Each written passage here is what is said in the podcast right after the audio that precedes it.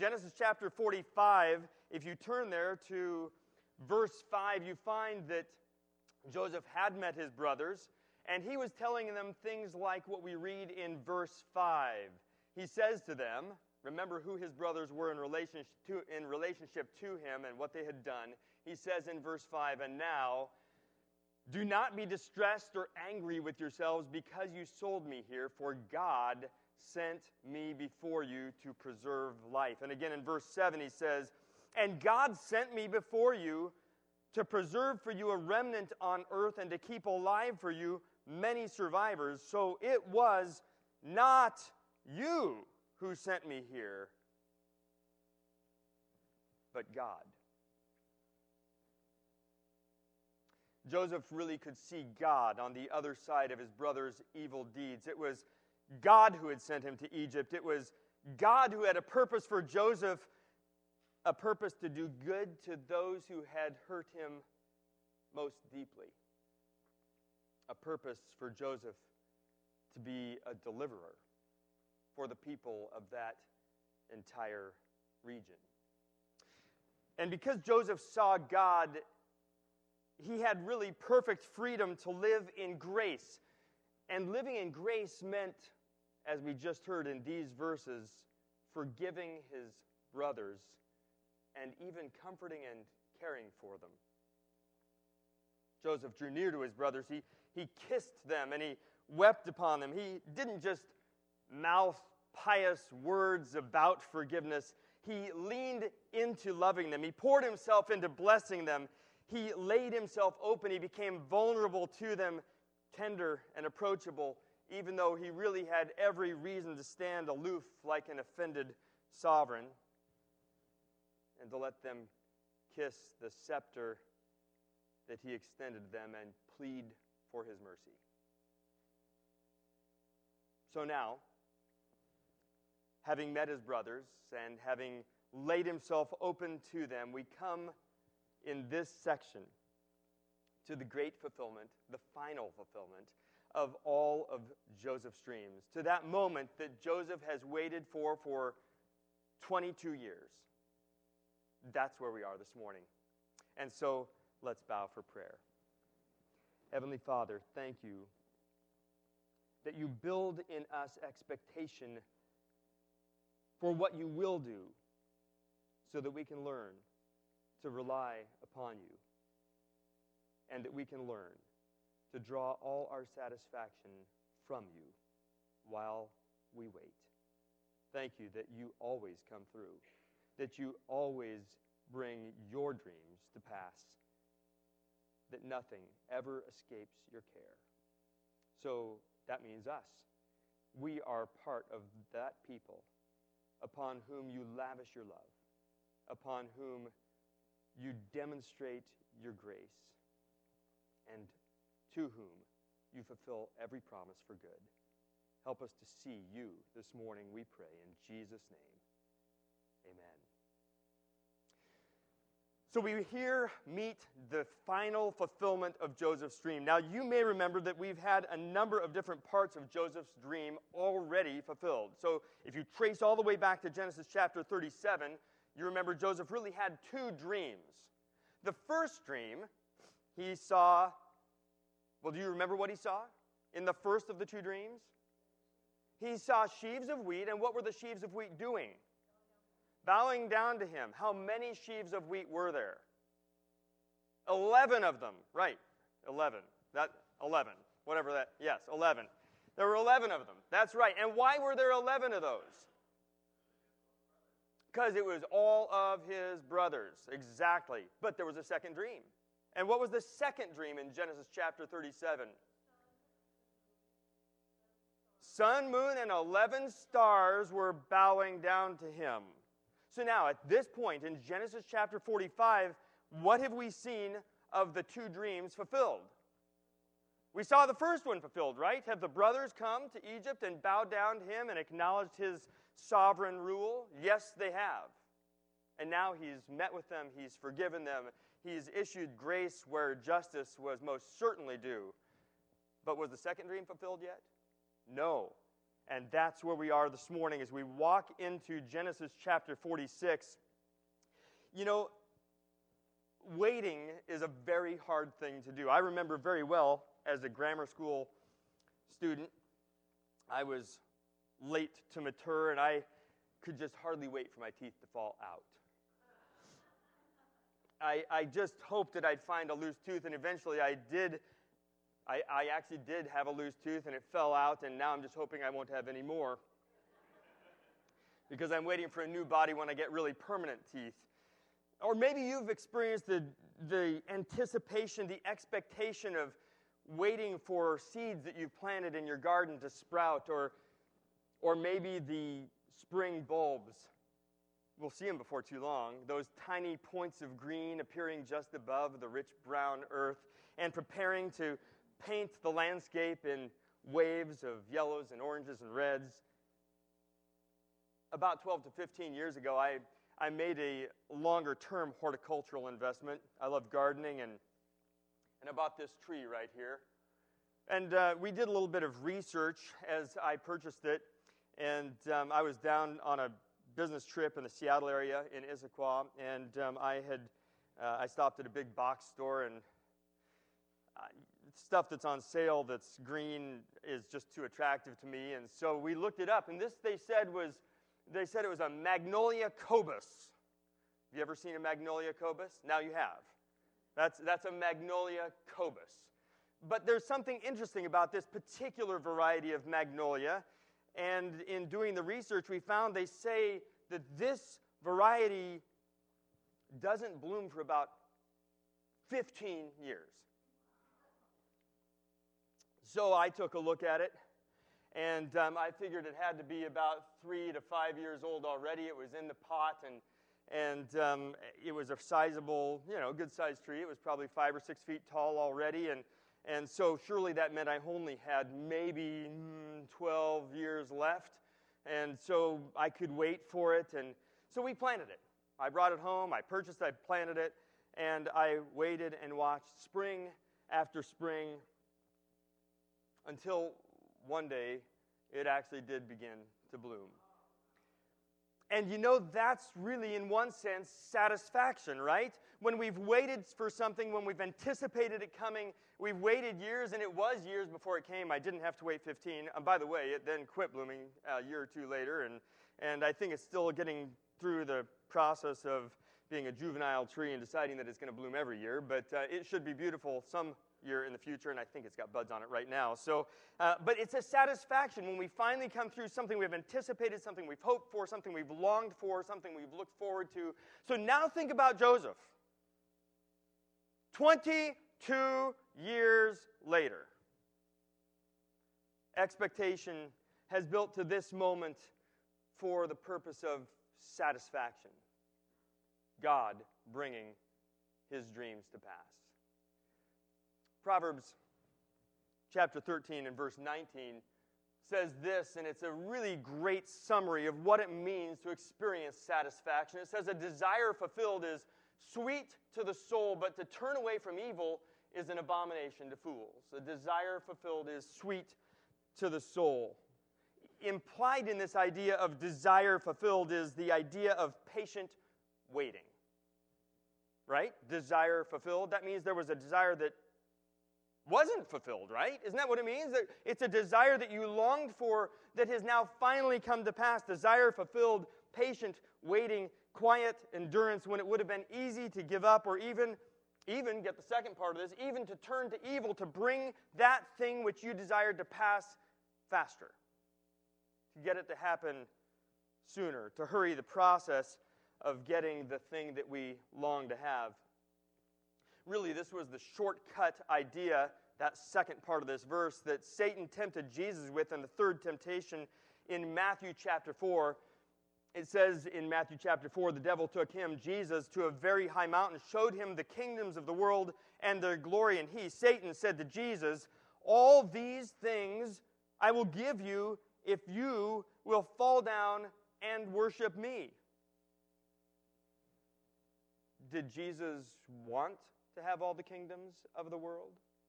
he goes on to say this Jesus went up from the wilderness and began to preach, The kingdom of heaven is at hand. Yes, it was the right thing for the kingdoms of this world to bow down to the Lord Jesus, but the timing and the way were all wrong. The shortcut Jesus could not take. He could not turn to evil in order to fulfill a righteous desire that should, in fact, come to pass and would be, in fact, very sweet to his soul. So Jesus, Jesus held on for the long road, for patient endurance, even for suffering, in order to enjoy the sweet satisfaction of fulfillment, untainted by evil forever. The desire fulfilled here in Proverbs chapter 13 is sweet precisely because we've waited with patience for God to come through in His time and in His way. When He does, the satisfaction is so deep that really nothing else compares. And He vindicates all the time we've looked like fools. Jesus actually will, by the way, have all the kingdoms bow. In Revelation chapter 11, it says, The kingdom of this world has become the kingdom of our Lord and of his Christ, and he shall reign forever and ever. The kingdoms will bow before the Lord Jesus, but only in his righteous time.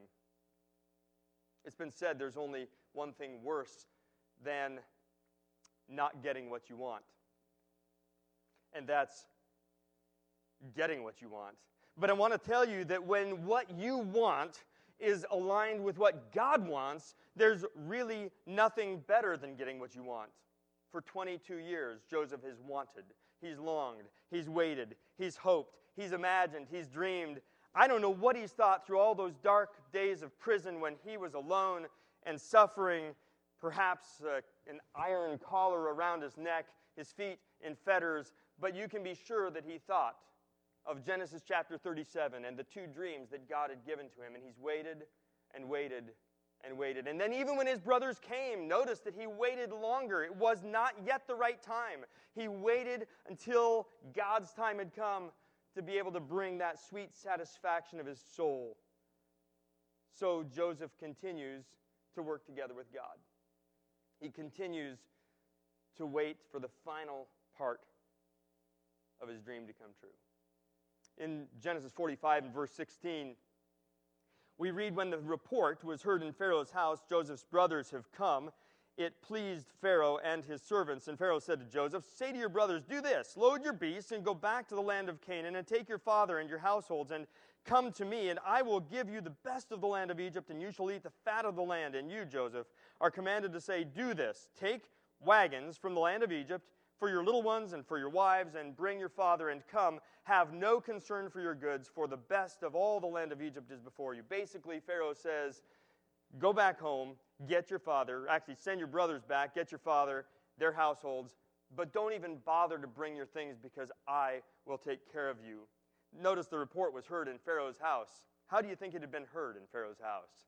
Well, you remember earlier on, Joseph wails so loudly that they're hearing it up at the king's house.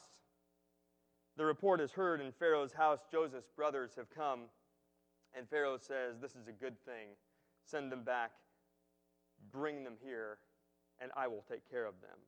So the brothers prepare in verse 21 for the journey. It says here in Genesis 45, verse 21, the sons of Israel did so, and Joseph gave them wagons according to the command of Pharaoh, and gave them provisions for the journey to each of them. Now I want you to picture this this setup that's taking place. To each of them, he gave a change of clothes, but to Benjamin, he gave, listen, 300 shekels of silver and five changes of clothes. To his father, he sent as follows.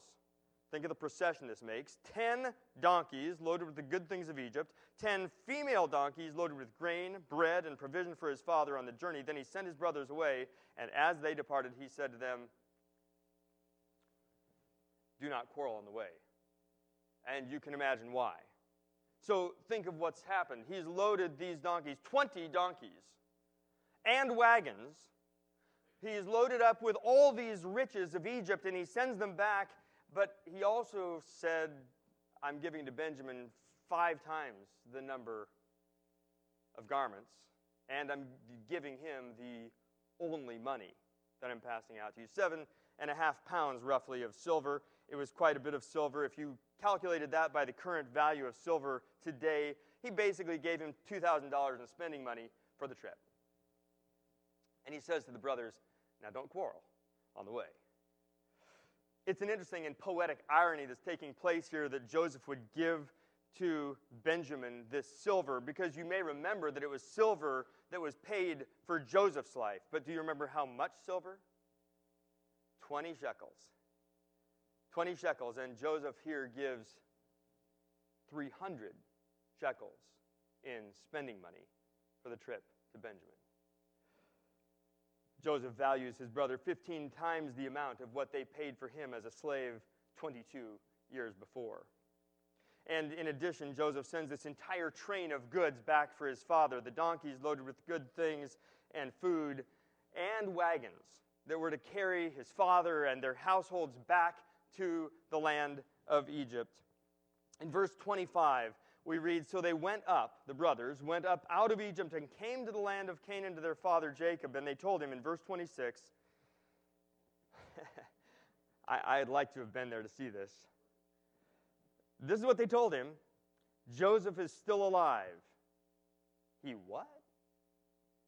And he is ruler over all the land of Egypt. And his, Jacob's heart, became numb, for he did not believe them. If you've ever experienced really deep grief or a distress that is very significant or a trauma, you probably know something of the numbness of Jacob's heart. He was maybe just going through the motions from that point on. He was doing duties mechanically, almost like he could watch himself from outside of himself and see another person fulfilling the normal, ordinary functions that are required to sustain life. His heart just goes numb. He doesn't know what to do, and he really doesn't believe them. He's numb with disbelief, so much for the reputation of these honest boys, as they had self professed. He really didn't believe them. That cannot be. And he couldn't allow himself to believe them. That just doesn't make any sense. Joseph's been gone for 22 years. You told me that he was torn by a wild beast. I saw the garment, I saw the blood on it. And now you tell me he's alive and he's doing what? He's the, he's the Lord of all the land of Egypt? But then it goes on and he says, But when they told him all the words of Joseph, the things that Joseph said when he heard all the words of Joseph, and when he saw with his eyes the wagons that Joseph had sent to carry him, the spirit of their father Jacob revived, and Israel said, It is enough. Joseph, my son, is in fact alive. I will go see him. I'll go see him before I die. I wish I knew what really had taken place and the nuances of the discussion that we aren't told here in Genesis chapter 45. How did the brothers explain this? How did they say, Yeah, actually, we've lied to you, Dad, for 22 years? I'm not sure, but we do know that Jacob eventually knew, and we know it from what takes place in Genesis chapter 50. We're getting to that point. And it says in Genesis chapter 50, in verses 16 and 17, your father, the brother is now coming and pleading for mercy after Jacob has died. Your father, they say, gave this command before he died Say to Joseph, Please forgive the transgression of your brothers and their sin because they did evil to you. So they're saying, Dad knew. I don't know exactly when he knew. It seems likely that it was right here. And we aren't given the emotional pleasure of getting to step in and eavesdrop on that particular part of the conversation, but you can imagine the emotional intensity. Jacob's heart goes numb. He cannot believe his honest boys. And they're telling him something that just seems too is it good or is it horrible to believe? But it's good. It's good. And he says, I will go and see my son, Joseph, who is alive, before I die. Jacob did not dare to hope that his son's unthinkable report was true until the full evidence of the words of Joseph were reported and the wagons were sent, and Jacob could look at all that Joseph had sent to him. It is enough. I'll go see him before I die. From Jacob's perspective, 46 opens and looks at what's taking place now that Jacob is stepping into a journey that historically was a bad journey to make. And I want to show this to you. Historically, Egypt was the place you don't want to go. So, Abraham, in a time of famine, remember we're in a time of famine. Abraham, in a time of famine, said, I'm going to go to Egypt. And he did. And it was there that he failed. He, he told Pharaoh that this woman that he was married to was not his wife, but he didn't actually say she wasn't his wife. He just said, She's my sister, which was halfway true, but ended up being a real failure, a black mark on Abraham's record. That was in Egypt, in a time of famine. It was the wrong place to go. And Isaac, Isaac, in a time of famine, interesting the number of famines that are represented in this patriarchal group, in a time of famine, was told, Do not go to Egypt. Don't go to Egypt. Instead, stay here and I'll provide for you. And even though he didn't go to Egypt, Isaac then failed. In a matching failure to Abraham's, when he went to Egypt, he announced that his wife Rebekah was his sister, and where he stayed sojourning in the land, halfway obedient to God. He did stay, he did sojourn in the land, he did not go to Egypt, but he announced that this woman, his wife, was his sister, and Abimelech, the king of the Philistines, was pretty upset about that. Egypt was the wrong place. So, by specific command to Isaac, do not go to Egypt. I'll take care of you in the land. Don't you think that this God that could take care of Isaac in the land during a time of famine would be the same God that could take care of Jacob in the land of Canaan during a time of famine?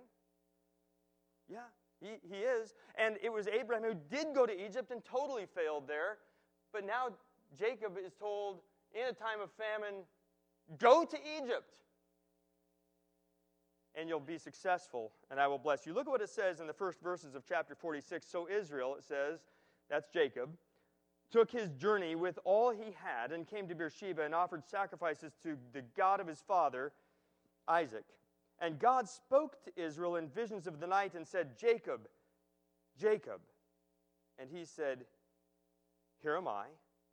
Then he, God, said, Listen to what he says I am God, the God of your father. Do not be afraid to go down to Egypt, for there I will make you into a great nation.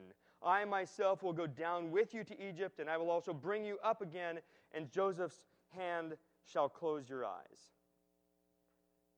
Really, it's not about the place, it's about who is with us in the place. Egypt had historically, from Jacob's perspective, been the wrong place to go by commandment and by failure of his forefather, his grandfather Abraham, but now he's told it's not the place, it's whether or not you go with me. So we can say there's really no safer place than where God calls me.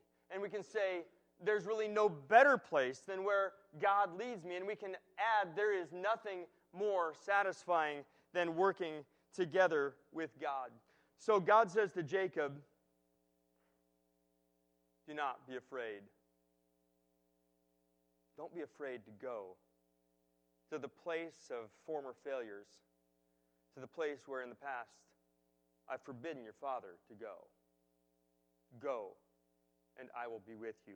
And he says it in five different ways. He makes this promise. He says, I am God. I'm your father's God.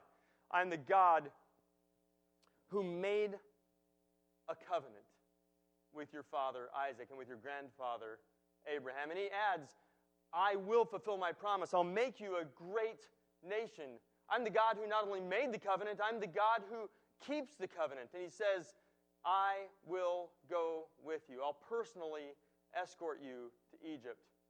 I am the God who leads. And we have a resonance of Psalm 23 much later on. Even though I walk through the valley of the shadow of death, I will fear no evil, for you are with me the one satisfying element. You are with me. I will go with you, says God to Jacob. I will personally escort you into Egypt.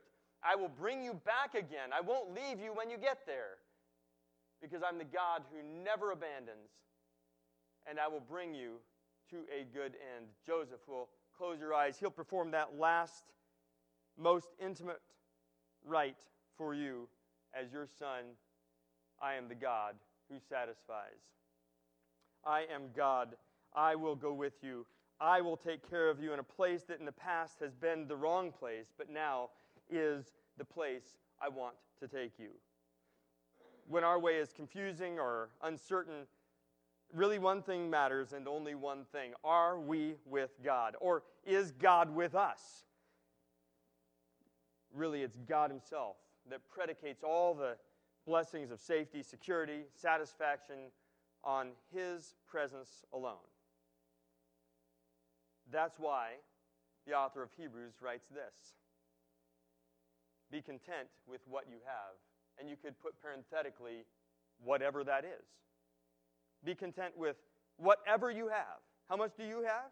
What do you experience? Maybe you've got some needs. You say, Well, I don't have much. Be content with what you have. For he has said, and here's the whole reason you can do that the whole reason that you can be content with anything or with nothing. The whole reason for contentment is based on this one reality I, God says, will never leave you nor forsake you. That's what God has promised to Jacob here. He has promised, I will go with you. I won't leave you when you're there, and I will bring you back again. Genesis 46, 1 through 4. Those are the promises of God to Jacob. Maybe you're in a tough time right now. Maybe you're in a place of difficulty or even distress. This is the one thing you need to know.